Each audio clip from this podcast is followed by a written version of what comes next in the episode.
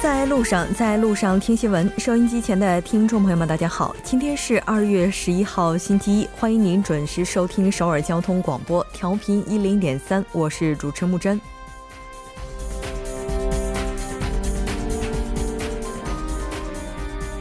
全斗焕是英雄，如果他没有当时的爆发力和勇气，事件发生当时被称为“五幺八暴动”，十年、二十年后摇身一变成了民主化运动。中北左派创造出了“五幺八有功者”怪物集团，榨取我们的税金。近日来，部分在野党人士的发言在韩国掀起了狂澜。对政治的解读会因人而异，但在民主化中成长起来的韩国，对民主的群体理解要远高于个人。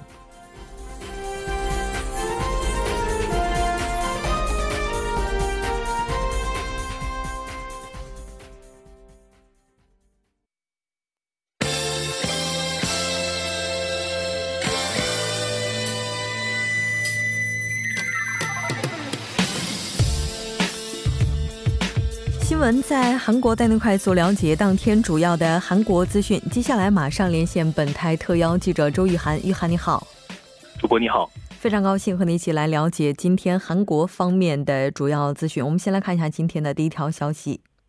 好的，第一条是韩美领导人近期将商讨第二次金特会。嗯，是的，那我们先来关注一下相关的报道内容。好的，那么根据知情人士今天消息呢，韩美领导人有望于下周通话，就定于二月末举行的第二次北韩与美国首脑会谈进行沟通。韩国青瓦台发言人金义谦呢，曾在十号呢在记者会上表示，韩国总统文在寅和美国总统特朗普呢近期将就第二次北韩与美国首脑会谈进行沟通，相关日程敲定之后呢将对外公布。据悉呢，青瓦台正在为北韩与美国领导人通话呢做相关的准备。金义谦表示呢，韩国外交。部长官康金和近期将同美国国务卿蓬佩奥举行会谈，青瓦台国安市长郑义荣呢，则将和美国白宫国安顾问博尔顿呢进行沟通。金英谦还介绍称呢，北韩与美国下周在亚洲国家举行后续的磋商，继呃继续的去筹备北韩与美国的首脑会谈。主播是的，没错。我们看到，在这一轮文在寅总统和特朗普的对话当中，韩国政府将会去强调自己的立场。其实，就目前的情况来讲的话，应该说，北韩和美国之间的对话势头也是非常向好的。是的，那么金一谦表示呢，郑义溶在会见美国国务院对北政策特别代表比根，并听取访北结果后评价称呢，从大局上来看呢，北韩与美国对话形势向好。比根向韩方介绍呢，美方代表团访问平壤呢，接受到了这个受到了北韩的一个热情款待。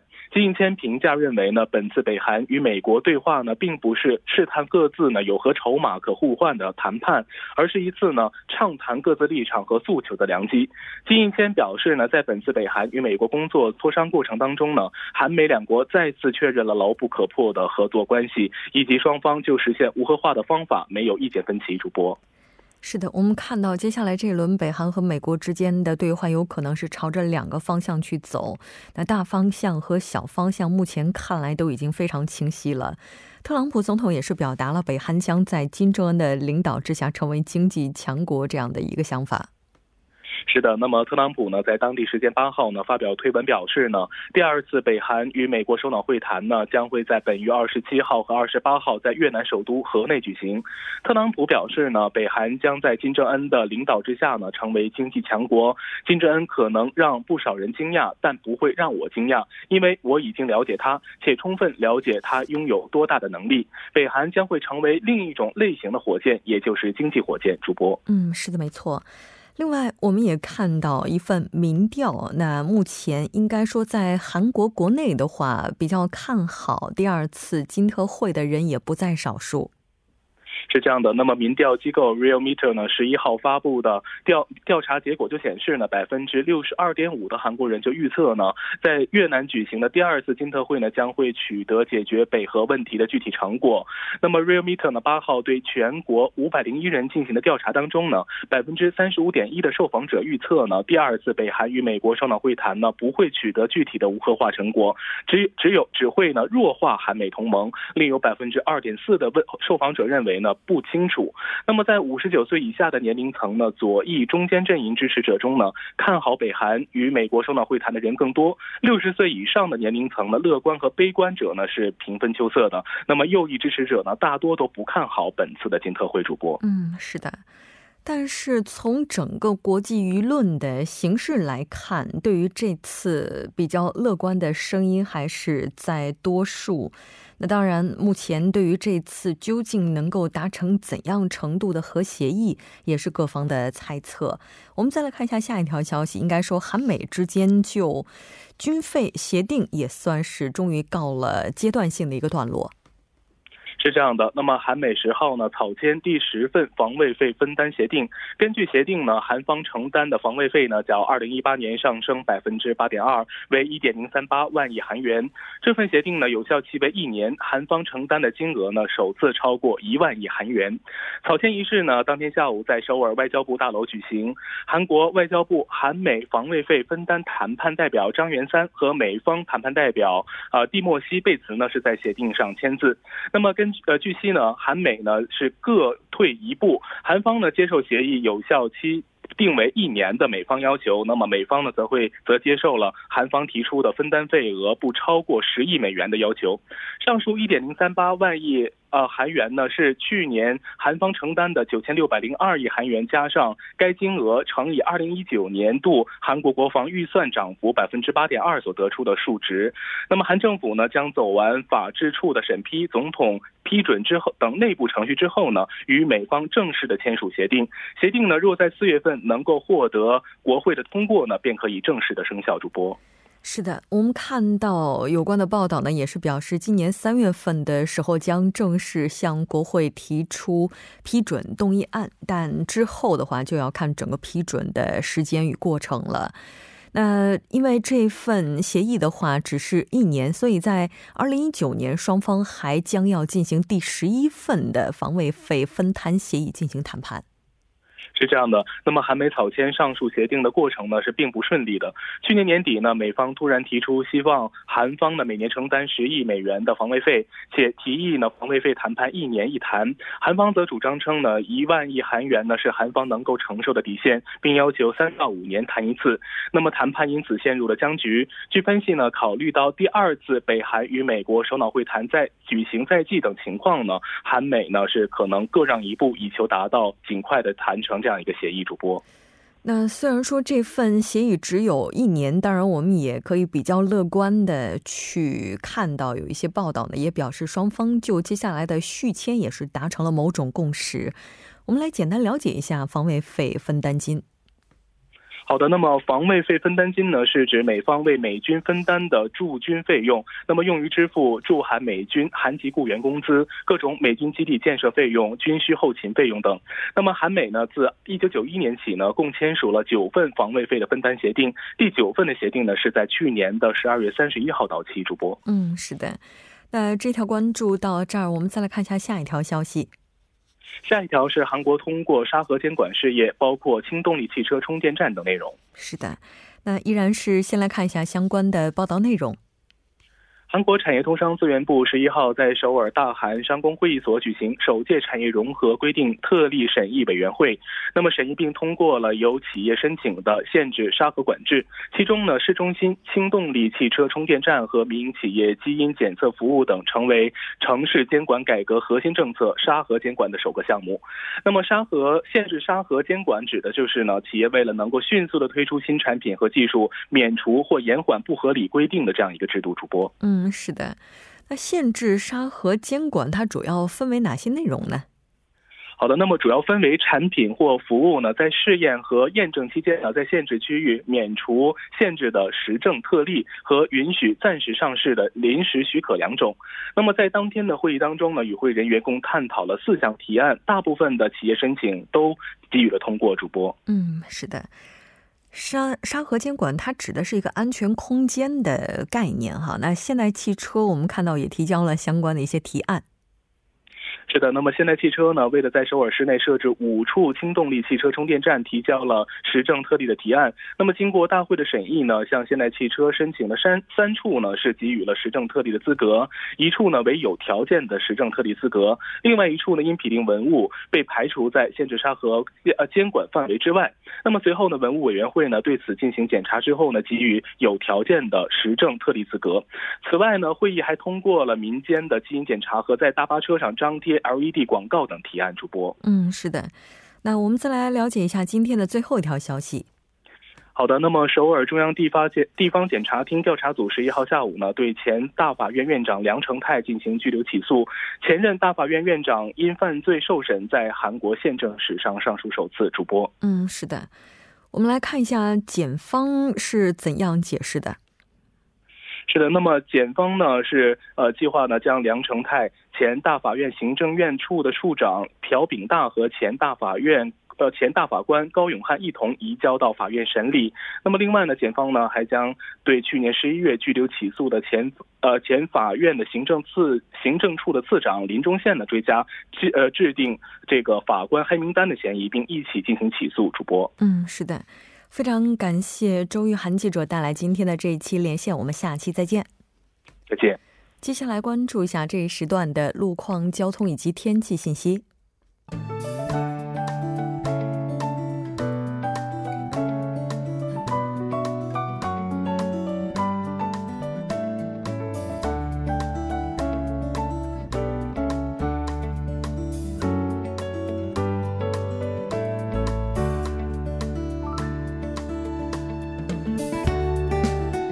朋友们，晚上好！今天是星期一，这里是由程琛为您带来这一时段的路况和天气播报。现在是晚间六点十二分，我们先来关注一下高速的路况。首先是在首尔外环高速公路依山至板桥方向，那大约在二十分钟之前呢，停靠在秀岩隧道附近路段的应急车道上的故障车辆，目前已经被成功的牵引，路面恢复正常通行。接下来是在奥林匹克大陆金浦方向汝矣上游至汝矣下游这一路段，在十五分钟之前发生在该路段四车道上的追尾事故，目前已经得到了及时的处理，您可以放心通行。好，下一则路况呢，来自内部循环路城山方向马场至月谷这一路段。目前该路段的三车道受事故的影响，正在进行交通临时管制，暂时不便通行，还望后续车辆参考相应路段提前变道行驶。好，我们来关注一下天气。那立春过后呢，韩国大部地区的气温都有所回升，在未来一周时间里，内陆多数地区将会一直维持着晴朗的模式。预计在本周的后期，中西部的局部地区呢将会出现一轮降水。本轮的降水将不会对气温带来明显的影响。好，我们先来关注一下首尔地区未来二十四小时的具体播报情况。今天夜间至明天凌晨多云，最低气温零下四度；明天白天多云转晴，最高气温四度。好的，以上就是这一时段的天气与路况信息。我们稍后再见。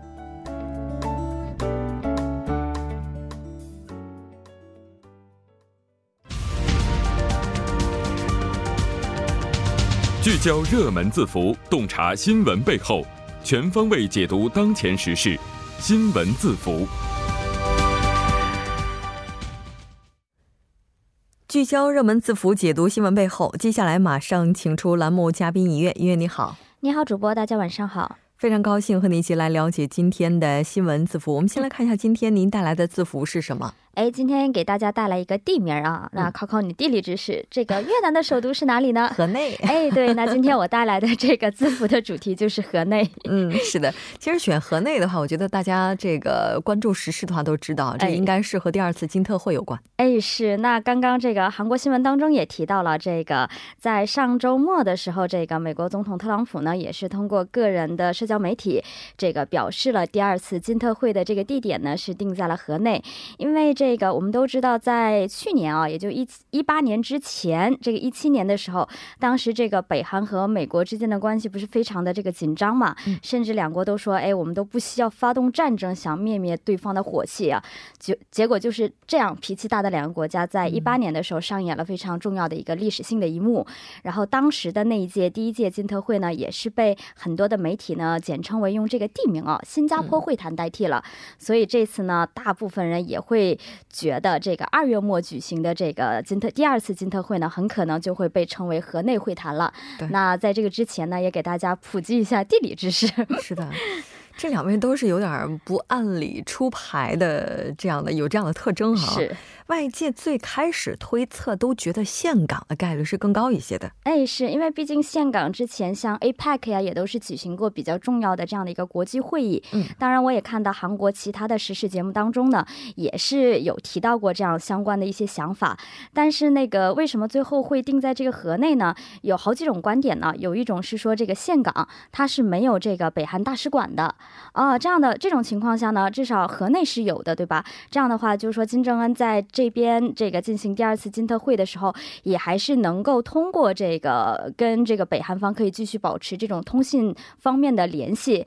那这个是一种观点。然后还有就是说，这个金正恩的爷爷啊，也就是金日成，他其实在五十四年前啊就访问过越南。那你想想，后来这个金正恩也是以国事访问的身份，也是访问过越南嘛？所以这件事情本身呢，就是非常富有。非常重要的一个意义，然后还有这个河内，我们都知道，除了首都的这样的一个政治意义以外，这个胡志明的墓地，嗯，哎，也是在这个地方的，所以也是说具有这个非常重要的一个象征意义。那为什么会觉得会有重要的象征意义呢？这个我们就还得捋一捋越南和美国的关系了。这个稍微懂点历史的也都知道，这个越南战争当时的时候，是不是就是这个胡志明跟美国谈判的，对不对？那你想想，在这个河内举行的这个第二次。金特会，你想想，对金正恩本身来说，你想想，这个当时跟你谈判的这个胡志明的墓地，哎，就在这个河内，是不是对自己来说，就是可以说是非常持有一个有利的这样的一张卡子，就是在精神上，对，在精神上持有底气，对，非常重要的这样的一个因素。所以呢，专家这边就说了，其实是这个北韩这边提出的，那美国呢就接受了北韩的这样的一个要求，然后把这个地点呢就是定在了这个河内。对，因为毕竟在曾。曾经的那场战争当中，美国并没有讨到好，所以不知道这个他是不是也有这样的一个考量哈。嗯，那当然，美国最开始我们看到说，之所以迟迟没有宣布在河内，是因为美方是希望在岘港，但最终呢，还是接受了北韩方的提案。哎，是这个，就是说怎么说？呃，美国这边，他这边有专家是有不同的这种分析的一个观点呢。那一种就是提到了，就是说，呃，所谓的一个 give and take 的原则嘛。那在外交上也是一样的，就是说我满足你的某项需求，我肯定也会在你这边得到一些东西。所以有专家就会认为，这个上周为止不是这个比根都是在平壤嘛？那在平壤访问的三天两夜期间呢，应该是在北韩方这边拿到了很多或者说不少吧实质性的利益，是有。这样的一个观点，那也有专家呢对这个呢做出不同的解释。他们认为这个会谈场所呢是不能作为我们说这个交换无核化核心部分的一个筹码。那他们只是认为这个呢只是北韩非常友好的这个对北韩这个不是美国非常友好的啊对北韩这个提出的地点方面做出了一个让步。那让步的一个非常重要的原因呢，他就是想营造一个比较这个良好的一个会谈的这样的一个氛围。那其实这一点呢，在美国的立场来说，并不是那么难以接受的一个条件。所以呢，就是考虑到这一点，所以就是对北韩做出了相应的一定的让步。嗯，不是说这一次的话，可能双方会有大买卖、小买卖之分嘛？这可能就是这个小买卖当中的一个了。哎，对。那韩国的话，这两年和越南的关系应该说是特别好哈。就除了这个足球方面之外，是的。那包括像在经贸领域，那现在韩国已经是越南的。投资第一大国了，据说在这个河内的街头啊，韩企的招牌也是随处可见。哎，对，那个在之前我们的新闻放大镜当中，我们也都讨论过这样的一个话题啊，就是说针对韩国 FDI 对于这个海外投资，越南这边是排名最多的，它是挤掉了日本的这样的一个身份，所以呢，也有观点就是认为呢，金正恩这次到越南呢，也可能会在这个越南和韩国之间的合作的这种模式上面，对未来就是说南北韩经济合作可能会。得到一些启发点，会有这样的一个观点。那么从目前对于这个金正恩他抵达河内之后，他未来的这个移动的路线呢，这个对这个预测上面呢，会觉得他这个路线上面会经过很多的韩国企业。我们来看一下，首先呢，这个在越南占据最高大厦的第二位和第三位这两个比较重要的地标呢，其实。这个怎么说？企施工企业或者说这个建筑的主人呢，都是有这个韩资的这样的一个成分。那么，在这个呃，除此之外，河内非常一个有名的这个摩天大楼呢，也是由韩国企业施工的。那为什么会提到摩天大楼呢？因为金委员长就是第一次访问，第一次这个金特会的时候，他不是访问新加坡了嘛？当时也是登上了这个新加坡的一个非常高的建筑的展望台。所以这次呢，人们就会去猜测，那这次金正恩呢，也很有可能就是。是这个前往这个相关的展望台去看一下整个越南的发展情况。那么这个展望台，那顾名思义就是说有韩资的这样的一个背景。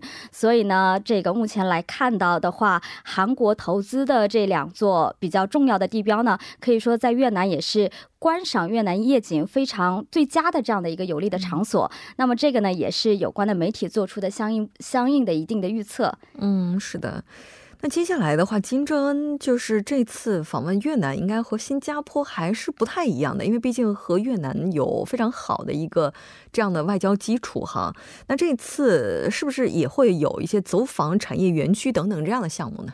哎，对，那目前媒体预测呢也是会有的，但是即使他会视察一些产业园区，那么刚刚和刚才情况也是一样的，可能都是会看到的是更多的是具有这个韩资背景或者说韩资有这个韩资底蕴的一些企业。那目前来看的话，它最有可能观察的视察的这样的产业的地方呢，可能就是位于河南西部的一个 Huara 的一个高科技的产业园区啊。那当然，这个最早是由日本资本流入的，但是目前来。看的话，这里的代表企业绝对是韩资企业，因为韩国几个比较有名的这几大企业呢，基本上都在这边是建了一定的一些工厂。对。那么除此之外呢，还有韩越的科学技术园。嗯。这个呢，之前文宗逢也是有访问过越南，还亲自出席过开工仪式，都是具有非常重要的意义的。是的。除了经济方面，相信可能也会带来一波旅游的高峰吧。是的，非常感谢尹月，我们下期再见。好的，我们下期再见。稍后为您带来今天的他说。新闻在路上，在路上听新闻。您的点赞，您的回馈，是对我们最大的鼓励与支持。参与节目，您可以发送短信到井号幺零幺三，每条短信会收取您五十韩元的通信费用。另外，您也可以登录 TBS 官网三 w 点 tbs 点 s o v e r 点 kr 给我们留言。当然，在微信上搜索 TBS 互动，或者在 Instagram 搜索 TBS C News 也可以参与互动。新闻在路上，期待您的参与。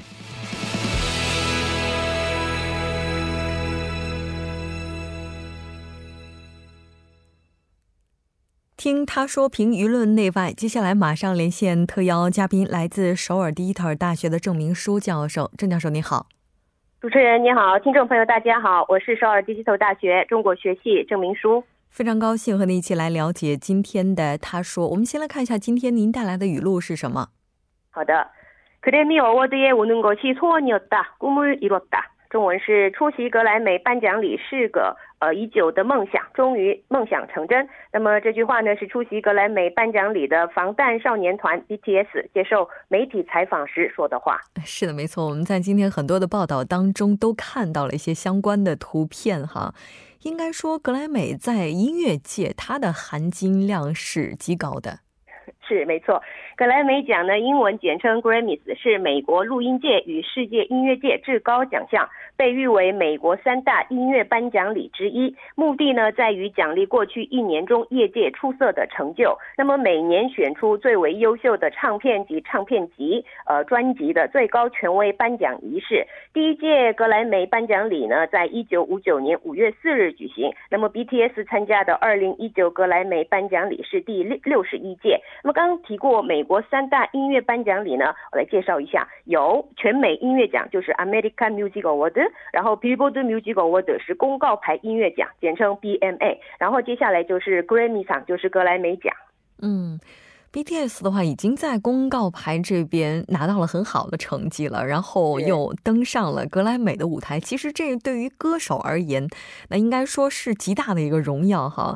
那而且 BTS 也是韩国歌手当中第一个组合，然后登上了这样的舞台。是的，没错。今年的格莱美奖颁奖礼呢，在美国洛杉矶举行。那么当地时间十日，美国防弹少年团 BTS 以嘉宾身份出席了第六十一届格莱美颁奖礼。呃，中央日报指出呢，韩国歌手受邀出席格莱美颁奖礼是第一次。那么防弹少年团接受媒体采访时发表感言说，出席格莱美颁奖礼是已久的梦想，今天终于梦想成真，并表示能够做我们自己喜欢的事，并受到很多人的喜爱。爱事件祝福成员们对粉丝俱乐部呢也表示了感谢。嗯，是的。那一九年主要的获奖嘉宾那是哪些歌手呢？呃，主要我们可以可以就是举一个这个 Lady Gaga，他们他这个呢是。呃，表最佳表演奖，然后最佳歌曲奖。那么，呃，美国当地时间十日呢，防弹少年团 BTS 创下了韩国歌手中首次参加刚提过的美国三大音乐颁奖礼的记录，就是全美音乐奖，还有公告牌音乐奖，连这个格莱美颁奖礼呢，他们都参加了，而且都是受邀出席的。于是呢，BTS 写书写了这个韩国歌手的新历史。那么，身穿黑西装亮身的亮相的这个防弹少年团接受媒体。采访时表示呢，下一张专辑即将面世，新专辑有可能收录合作曲或是个人单曲，目前正在制作阶段。那么 BTS 曾两次登上公告牌排行榜，于是他们的新专辑呢自然引发关注。嗯，是的，两次登上公告牌，一次站上格莱美的舞台，应该说 BTS 在韩国的歌手当中，这个组合已经是到目前为止取得了最好的成绩了。那当然，我们也看到 BTS 现在也收获了很多的外号。是没错，BTS 的外号呢就是爱国偶像组合，就是 A 国 idol。因为呢，去呃去年呢，成员穿上了为了庆祝韩国光复节而设计的 T 恤衫，曾经一度在美国成为了热门话题。也有成员呃访问这个诗人银东柱纪念馆，因为防弹少年团的一系列爱国行动呢，于是有了爱国偶像组合的一种外号。那么他们的 Mic Drop 还有 DNA，然后 Fake Love 还有 Idol 受到全世界人们的喜爱。BTS 的单曲呢？呃，受到美国唱片业协会认证的，呃，这个金白金奖认证，然后这个 Idol、Mic Drop 啊、DNA、Fake Love 都成为了呃获得金奖的金曲，这也是呃尚属首次。嗯，是的，应该说 BTS 不仅仅在全球范围内赢得了粉丝们的喜爱，那等于在整个这个成绩方面也是收获满满。那再次祝贺他们，同时也感谢郑教授带来今天的这期节目。我们下期再见，谢谢。半点过后马上回来。